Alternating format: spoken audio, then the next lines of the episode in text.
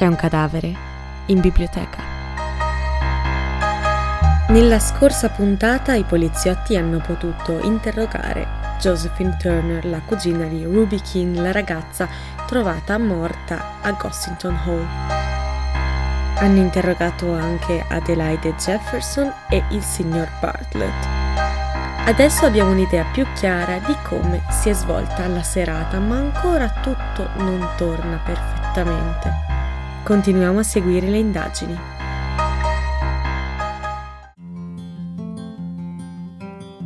Né il portiere notturno né il barista furono di aiuto. Il primo ricordava soltanto di aver chiamato la stanza della signorina Keane senza ottenere risposta.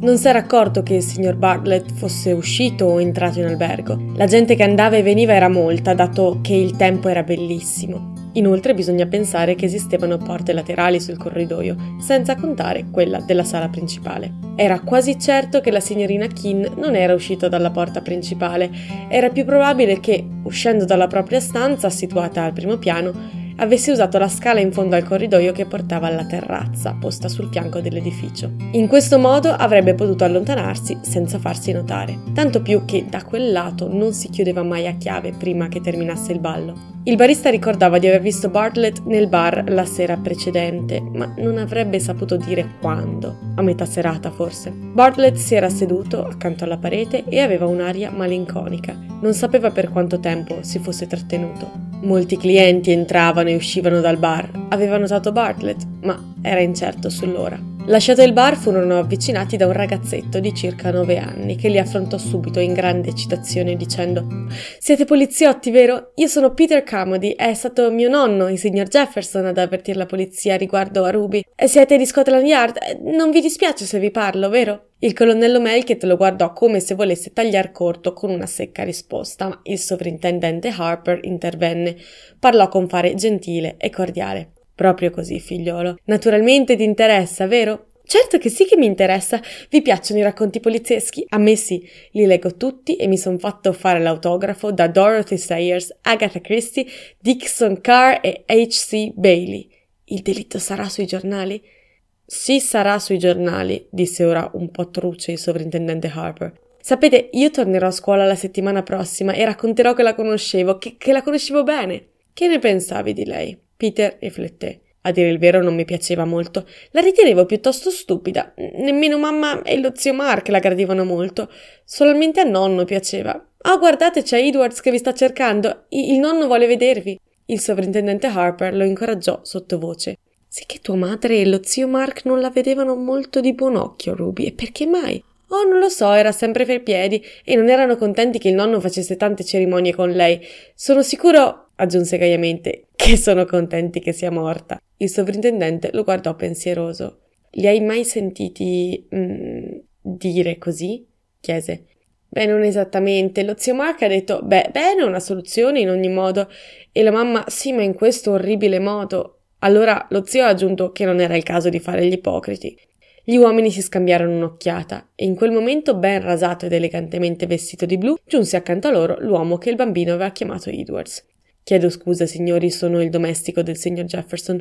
Il signor Jefferson è sveglio e mi ha mandato a cercarvi, è ansioso di vedervi. Risalirono nell'appartamento di Conway Jefferson. Nella stanza di soggiorno, Adelaide Jefferson stava parlando con un uomo alto e nervoso che passeggiava nella camera con fare agitato. Alla vista dei nuovi venuti, si girò vivacemente. Ah, già, sono lieto che siate qui. Mio suocero vi cercava, ora è sveglio. Trattatelo con la maggior delicatezza possibile, per favore. La sua salute non è molto buona. C'è da meravigliarsi che questo non gli sia stato fatale. Non credevo che la sua salute fosse tanto precaria, disse Harper. Lui non lo sa, fece Mark Gaskell. Vedete, si tratta del cuore. Il medico ha avvertito Eddie che non deve essere messo in agitazione né allarmato. Più o meno ci ha fatto capire che la fine potrebbe capitare in ogni momento, vero Eddie? La signora annuì. È già un miracolo se sta come sta, disse.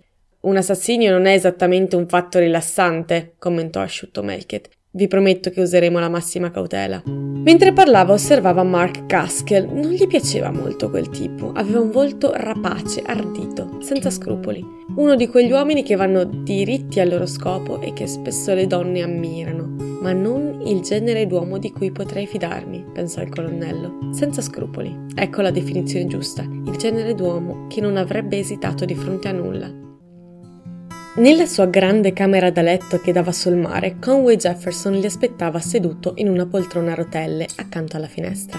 Appena entrati sentirono la forza e il magnetismo della sua personalità. Era come se il destino, che l'aveva ridotto uno storpio, avesse concentrato la vitalità del suo corpo straziato in uno spazio più ridotto, ma più ardente. La sua testa era bella, col rosso dei capelli leggermente brizzolato, Aveva una faccia rude ed energica, bruciata dal sole, e occhi di uno splendido azzurro.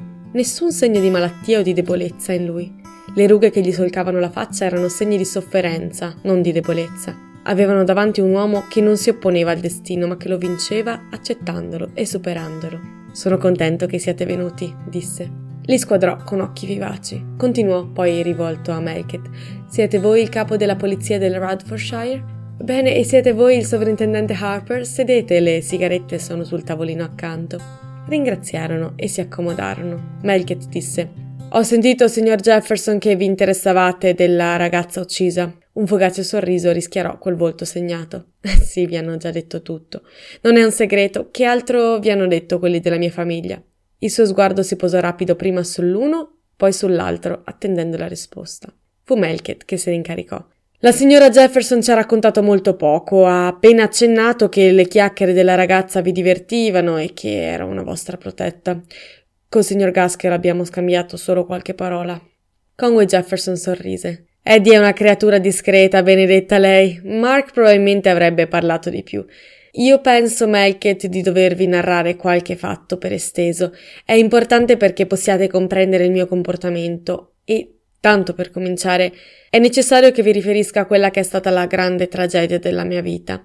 Otto anni fa ho perduto mia moglie, mio figlio e mia figlia in un incidente aereo. Da allora sono come un uomo che abbia perduto metà di se stesso. E non parlo del mio stato fisico, ero un uomo amante della mia famiglia.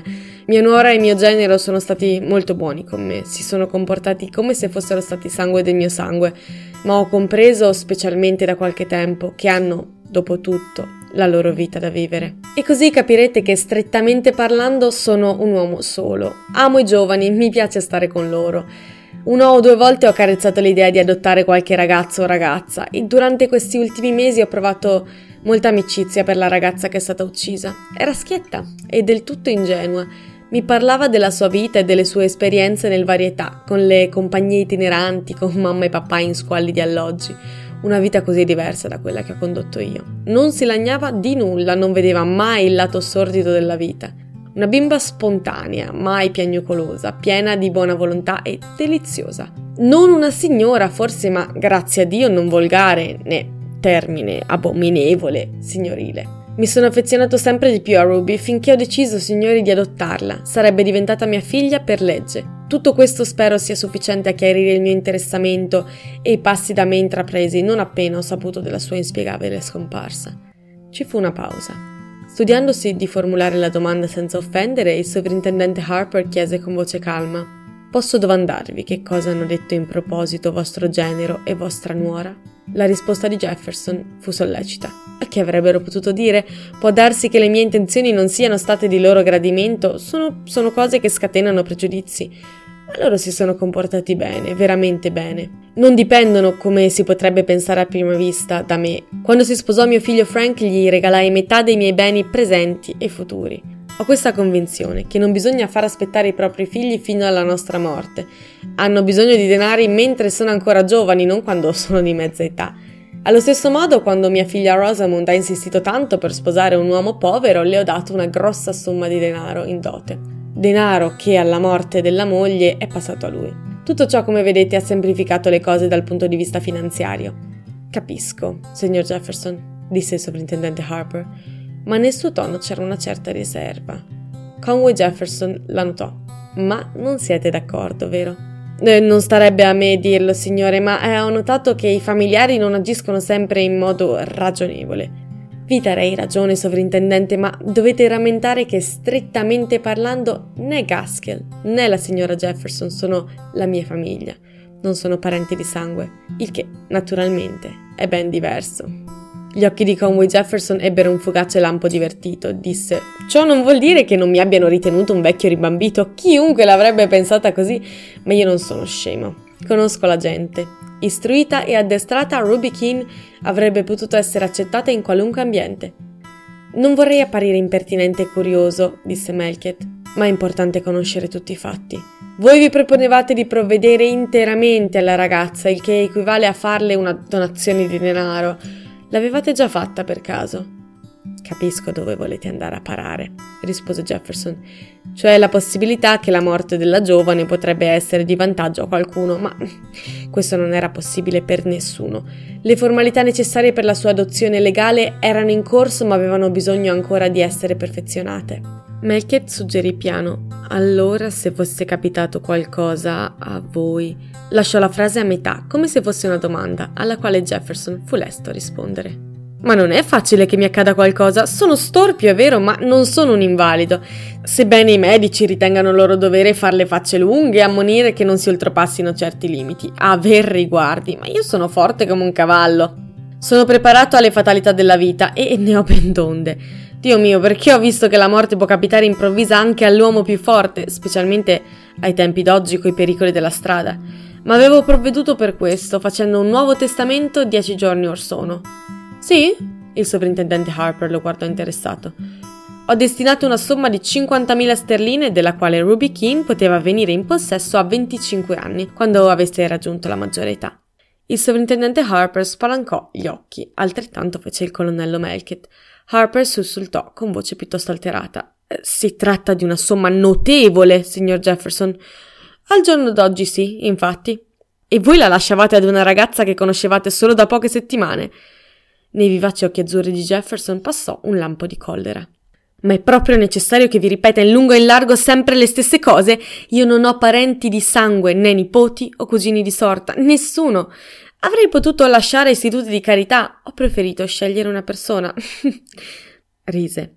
In una notte Cenerentola si è trasformata in una principessa, un buon mago al posto di una buona fata. Perché no? Si tratta di denaro mio che ho guadagnato io. Nessun altro lascito, chiese il colonnello Melkett.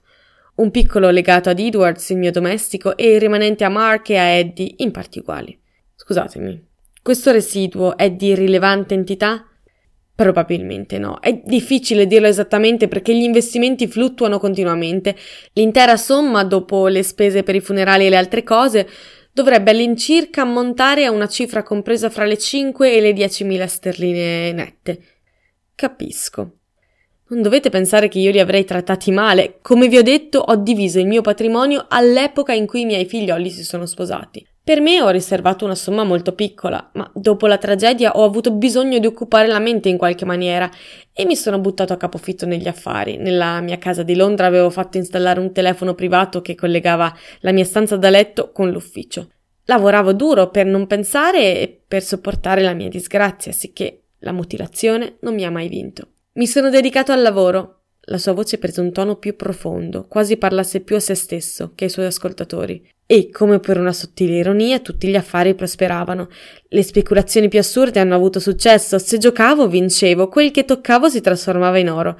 Forse sono scherzi del destino per controbilanciare le avversità, credo. I segni della sofferenza riapparvero sulla sua faccia. Facendo forza su se stesso, sorrise loro stentatamente. Senza dubbio, mio caro amico, convenne Melket. Noi non solleviamo nessuna obiezione in proposito. Beh, e ora a mia volta desidero farvi alcune domande, se posso. Desidererei sapere qualcosa di più su questa terribile vicenda. So solo che lei, piccola Ruby, è stata trovata strangolata in una casa a una trentina di chilometri da qui. Infatti, a Gossington Hall. Jefferson aggrottò la fronte. Gossington.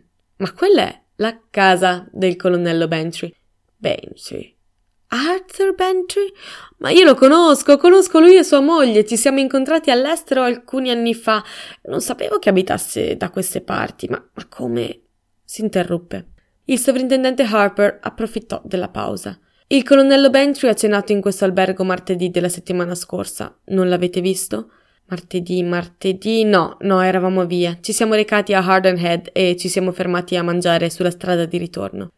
Ruby Keane vi ha mai parlato dei Bentry? Chiese Melkett. Jefferson scosse il capo. Mai.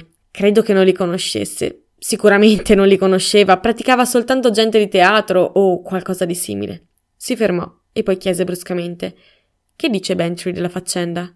Non ha la più pallida idea in proposito. La notte scorsa si trovava fuori casa per un convegno di conservatori e il cadavere è stato scoperto stamattina. Ha detto di non aver mai visto la ragazza in vita sua. Jefferson annuì. Certo, è incredibile, disse. Il sovrintendente Harper si schiarì la gola. non avete idea, disse, di chi possa averlo fatto?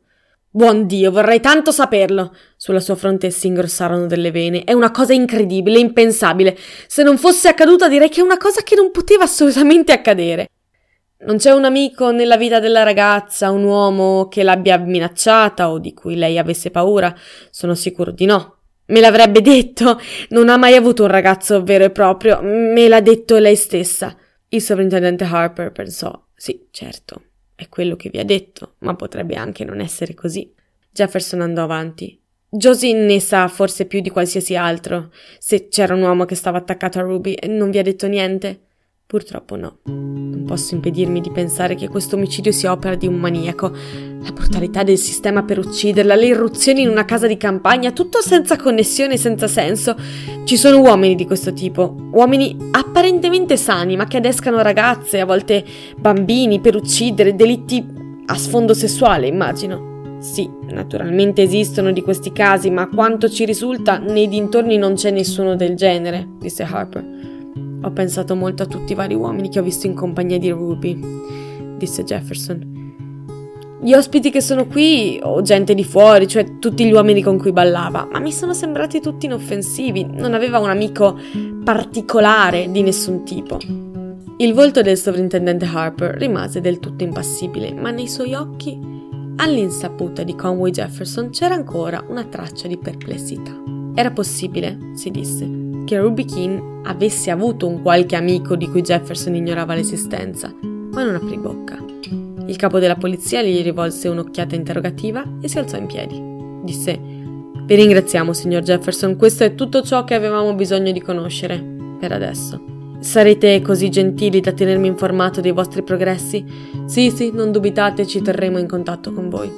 I due uomini se ne andarono. Conway Jefferson si appoggiò alla spalliera. Le palpebre si abbassarono, velando i suoi fieri occhi azzurri. Apparve d'un tratto come un uomo molto stanco. Passati un minuto o due, batté le palpebre. Chiamò Edwards? Dalla stanza accanto apparve pronto il domestico. Edwards conosceva il suo padrone meglio di chiunque altro. Altri, tra quelli che gli erano più vicini, conoscevano solo la sua forza. Lui conosceva la sua debolezza. Lo aveva visto esausto, scoraggiato, stanco della vita, temporaneamente sconfitto dall'infermità e dalla solitudine. Sì, signore? Mettiti subito in comunicazione con Sir Henry Clithering, che si trova a Melbourne Abbas, ordinò Jefferson. Chiedigli da parte mia se può venire oggi stesso, invece di domani. Digli che è urgente. Appena furono usciti, il sovrintendente Harper disse: Beh, almeno siamo riusciti a trovare un motivo. Mmm, fece Melkett. 50.000 sterline, eh? Già, si commettono delitti per somme molto minori. Sì, ma... Il colonnello Melkett lasciò la frase a mezz'aria. Harper però capì ugualmente. Se, come ha detto il signor Jefferson, il signor Gaskell e la signora Jefferson hanno già avuto la loro parte che frutta loro una buona rendita, non mi sembra probabile che si siano lasciati indurre a commettere un brutale assassinio. Certo, disse Melkett, è necessario però farsi un'idea delle loro condizioni finanziarie. Non posso dire che l'aspetto di Mark Gaskell mi piaccia, dato che mi pare un tipo duro e privo di scrupoli, ma sono ben lontano dal sospettarlo di assassinio. Oh, certo, neppure io penso che sia verosimile da parte di uno o dell'altra, disse il sovrintendente Harper. E poi non vedo, da quanto ci ha detto Josie, come il delitto avrebbe potuto materialmente essere eseguito. Hanno giocato tutti e due a bridge dalle 11 20 a mezzanotte. No, no, Per me c'è un'altra eventualità molto più probabile. Qualche amico di Ruby Keane? Precisamente, qualche sciagurato giovanotto un po' debole di cervello, forse. Qualcuno direi che la ragazza conosceva prima di venire qui, questo progetto di adozione. Se lui è venuto a saperlo, può aver colmato la misura. Ha avuto la netta sensazione di perderla e di vederla passare in un'altra sfera sociale e la rabbia l'ha accecato. È riuscito a ottenere da lei un appuntamento fuori, la notte scorsa c'è stata una discussione, ha perso completamente la testa e l'ha uccisa. E come è andata a finire nella biblioteca dei Bantry? Mi pare ci sia una spiegazione plausibile. Il delitto è stato commesso in macchina. Quando lui si è reso conto di ciò che aveva fatto, per prima cosa ha pensato a come liberarsi del cadavere. Supponiamo che al momento si trovasse nelle vicinanze del cancello di una grande villa. Allora gli viene l'idea che se la ragazza viene ritrovata lì, per prima cosa tutta l'attenzione e lo scandalo ricadono sugli abitanti della villa, mentre lui resta tranquillamente al di fuori. Robbie era minuta facile da trasportare. Lui ha uno scalpello nella macchina, forza una finestra e butta dentro il cadavere. Trattandosi di uno strangolamento, nell'auto non restano tracce di sangue né altri segni che possano tradirlo. Capito dove voglio andare a parare, signore? Certo, Harper, è una ricostruzione probabile, ma c'è ancora una cosa da fare. Cherchez l'homme. Come? Oh, uh, benissimo, signore. Il sovrintendente Harper approvò diplomaticamente lo spirito del suo superiore, quantunque a causa del catastrofico accento francese del colonnello Melkett, non avesse ben compreso il senso delle sue parole. Uh, mm, dico, mm, po- potrei parlare con voi un minuto? Era George Bartlett che attendeva i due uomini al varco. Il colonnello Melkett, che non provava molta simpatia per Bartlett e che era ansioso di sentire i risultati delle ricerche effettuate da Slack nella camera della ragazza, e degli interrogatori del personale addetto ai piani superiori, lo apostrofò duramente. Beh, che c'è, che c'è. Il giovane Bartlett arretrò di un passo o due, aprendo e chiudendo la bocca in un'inconscia imitazione di un pesce in un acquario. Scusate, eh, forse non, non, è importante, non saprei. Ho pensato che, che sarebbe stato utile dirvelo. Si tratta di questo. E non riesco più a trovare la mia automobile. Come sarebbe a dire che non riuscite più a trovare la vostra automobile? Balbettando a tutto spiano, il signor Bartlett spiegò che effettivamente desiderava comunicare appunto questo. Ritenete che vi sia stata rubata? chiese Harper. George Bartlett si rivolse pieno di gratitudine verso quella voce più pacata. Per, l'appunto è proprio così. Certo, n- non si può mai essere sicuri. Forse qualcuno ci è saltato sopra e se n'è andato senza cattive intenzioni. C- certo, mi, mi capite, vero? Dove l'avete lasciata l'ultima volta, signor Bartlett? Diamine, faccio sforzi per ricordarmelo. È comica la difficoltà di rammentare qualche cosa, non vi sembra? Il colonnello Melkett osservò freddamente. Niente affatto, direi, per un'intelligenza normale. Vi ho sentito dire proprio poco fa che la macchina era nel cortile dell'albergo la notte scorsa. Il signor Bartlett fu abbastanza ardito da interromperlo. Ah, gi- già, vero? Che intendete con quel vero? L'avete detto voi che c'era?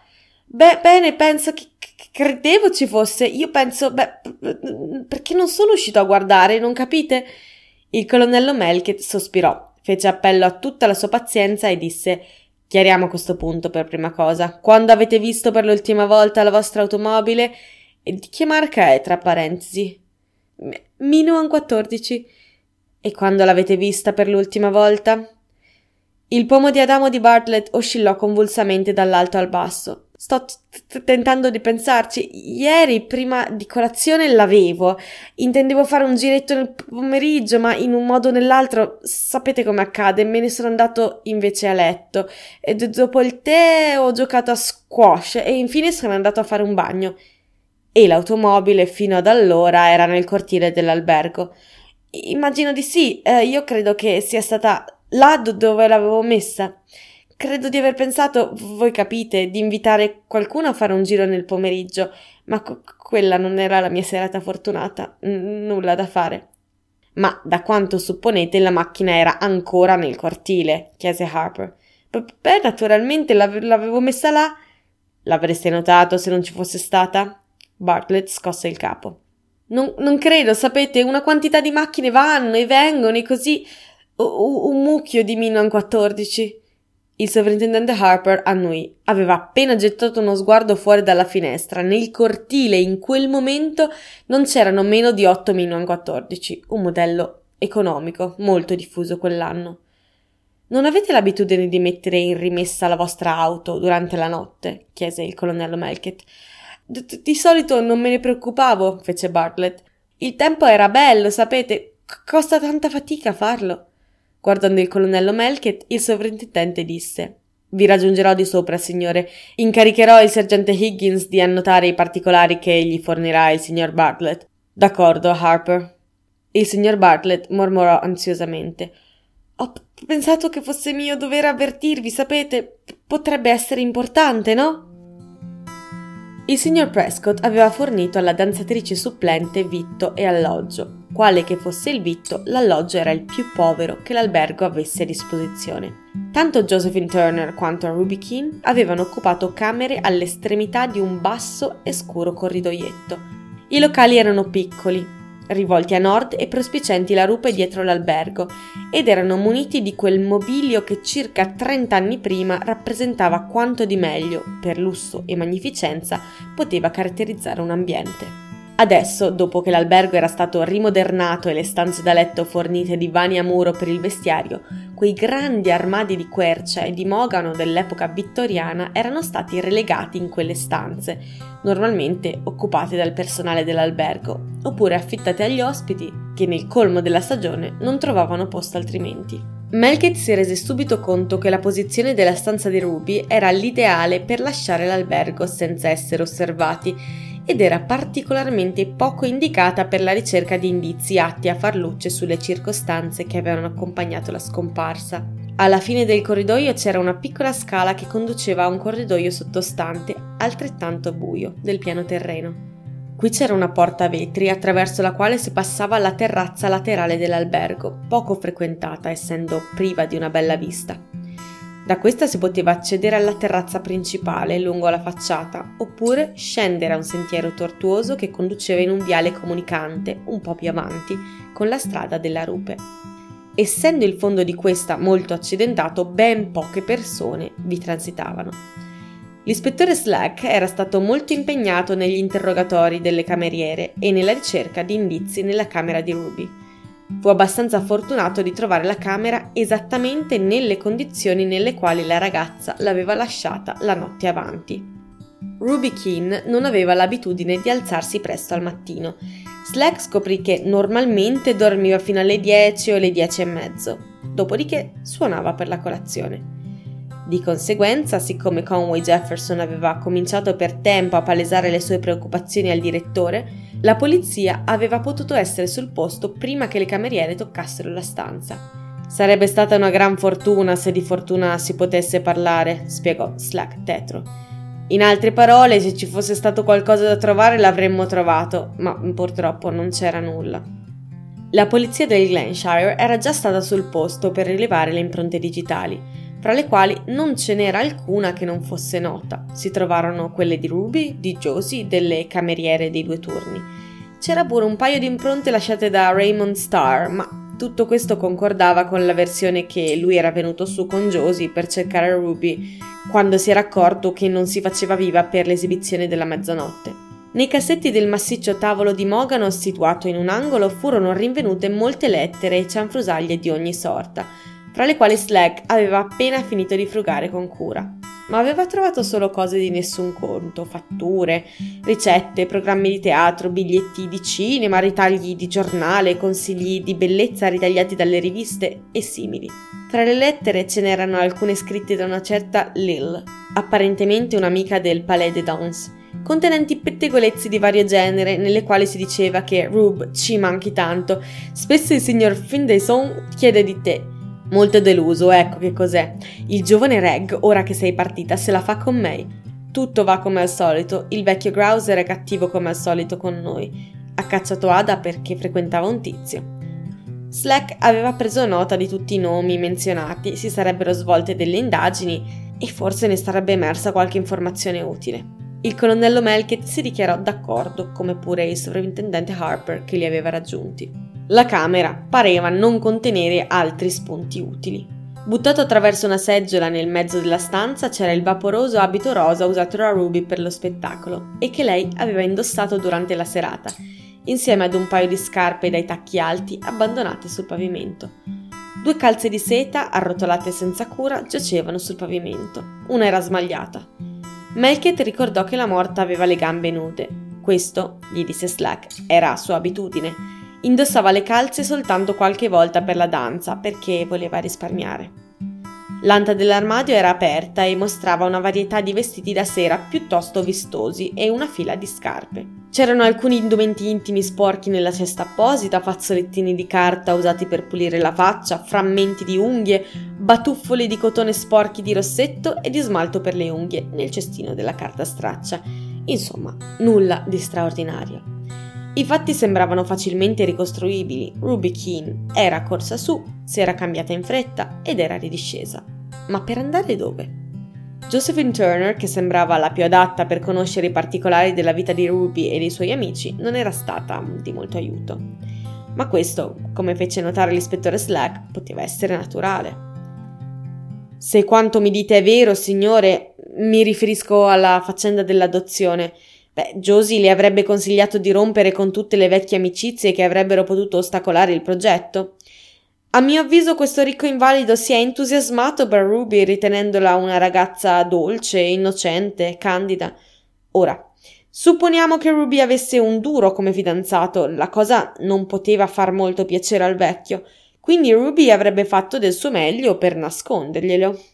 E poi Josie non sa molto della ragazza, specie per quel che riguarda le amicizie ma certamente non sarebbe stata disposta a tollerare che la ragazza frequentasse un uomo poco raccomandabile.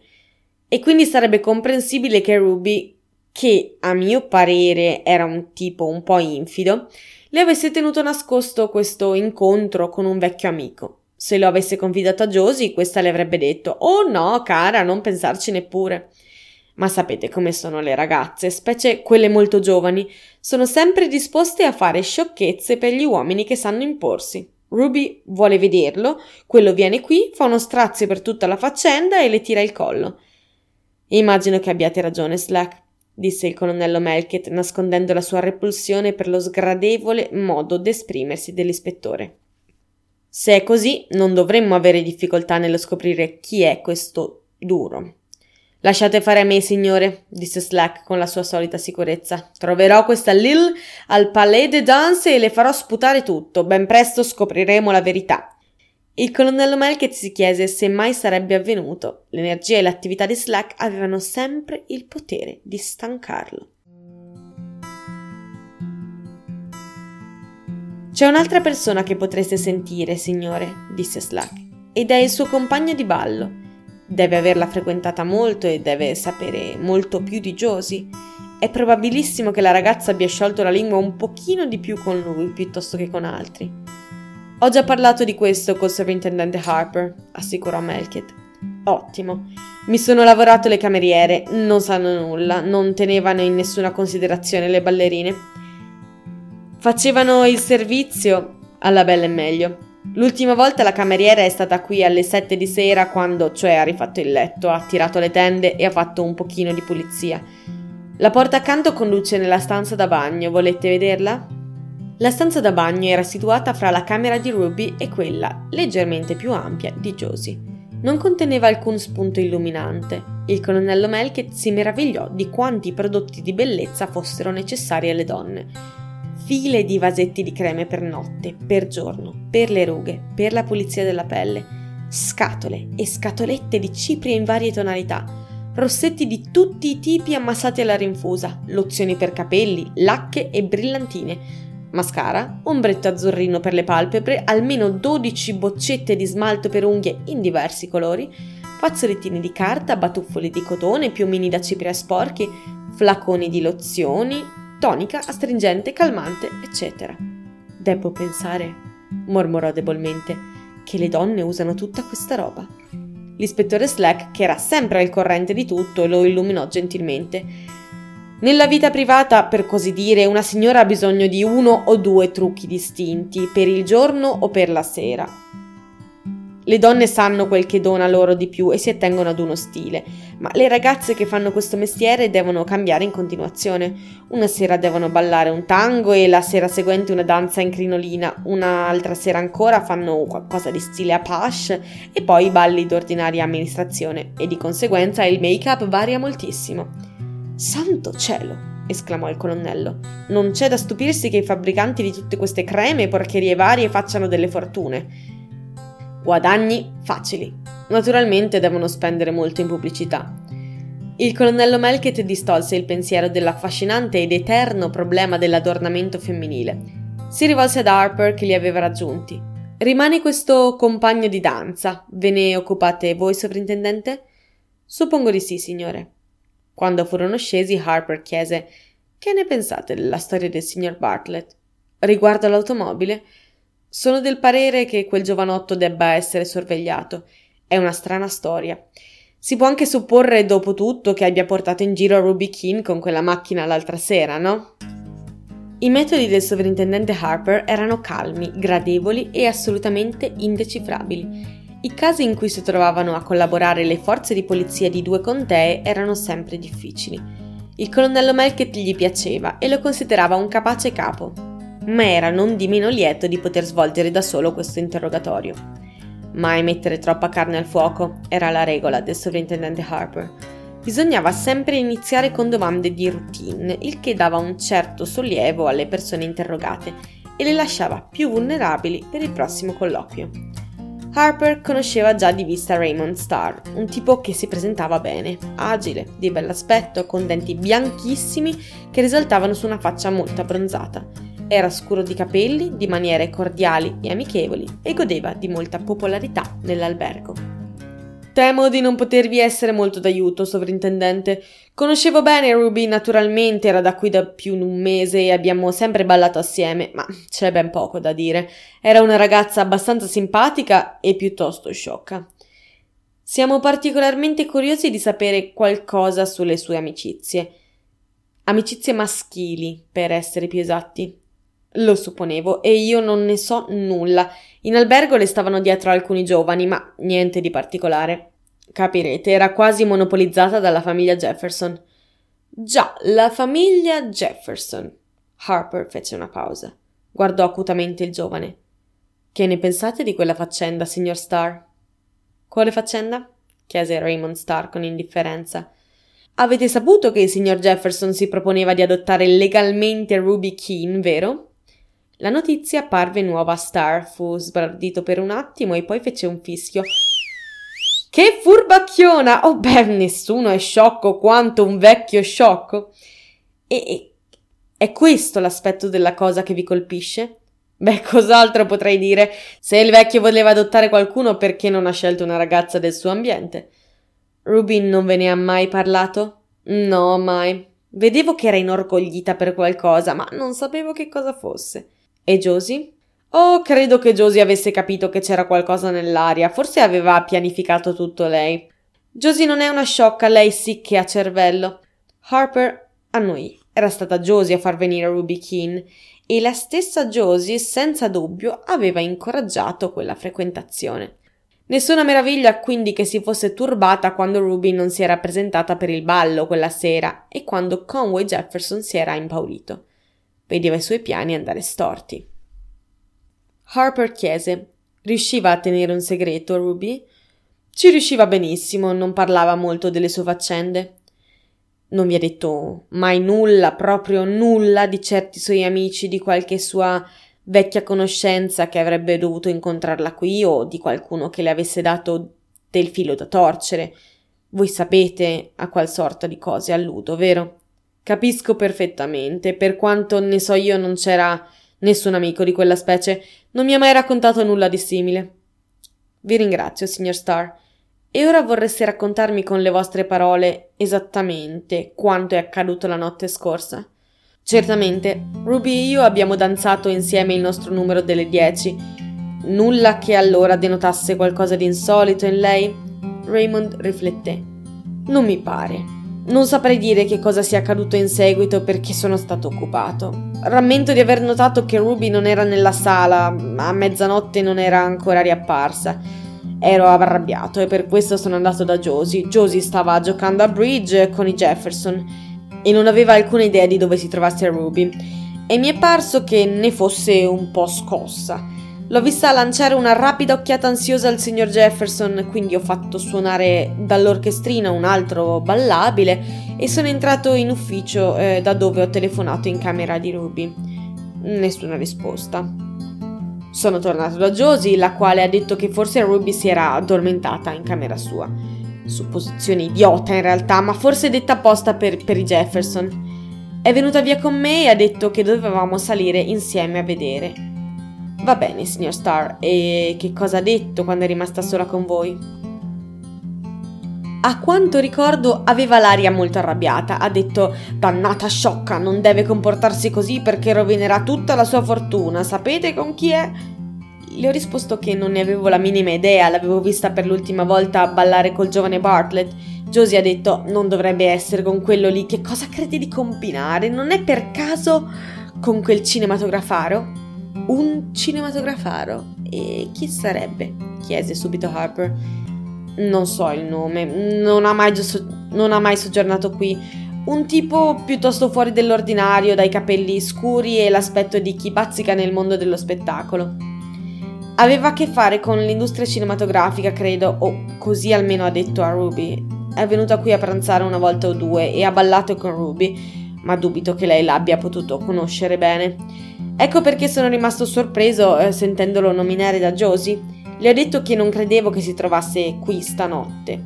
Josie ha risposto: D'accordo, ma lei deve essere fuori con qualcuno. Che diavolo dirò ai Jefferson? Io le ho chiesto che cosa c'entravano i Jefferson e Josie mi ha detto che c'entravano.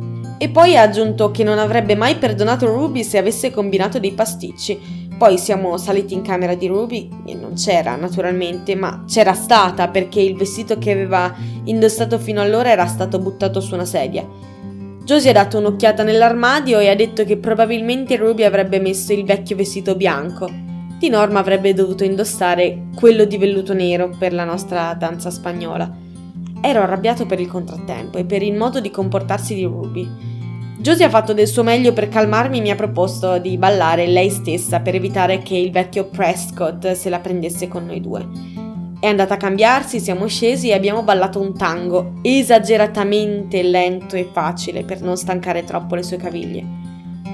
Josie è stata molto coraggiosa perché le dolevano, come ho potuto constatare. Dopodiché mi ha pregato di aiutarla a calmare Jefferson, ha detto che era importante. Mi sono prestato, naturalmente, facendo del mio meglio.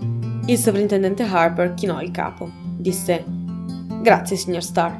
E fra sé pensò: Certo che era importante per Bacco, 50.000 sterline.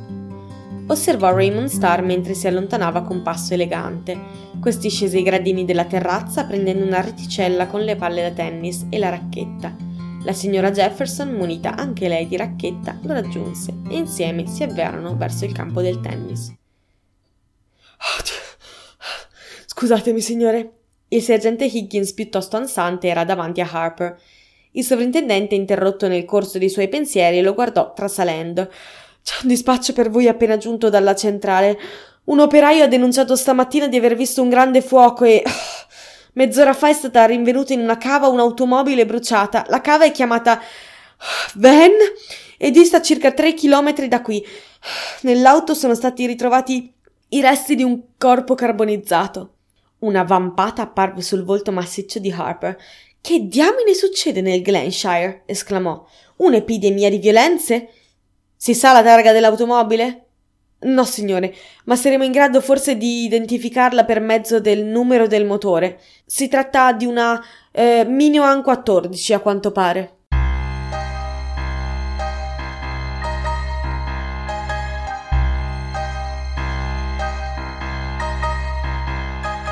Gli interrogatori non si fermano qui, di sicuro ci sono stati rivelati parecchi dettagli, soprattutto sul rapporto fra il signor Jefferson e Ruby Keane, ma ancora qualcosa non torna, i nostri poliziotti non smetteranno di fare domande. Hanno perlustrato l'albergo e si sono mossi in camera di Ruby Keane. Chi sono tutte queste persone da cui riceveva le lettere? L'auto del signor Bartlett è sparita, e a pochi chilometri di distanza ne è stata trovata una uguale bruciata con un corpo dentro. Impossibile pensare che sia solo una coincidenza. Come andranno avanti le indagini?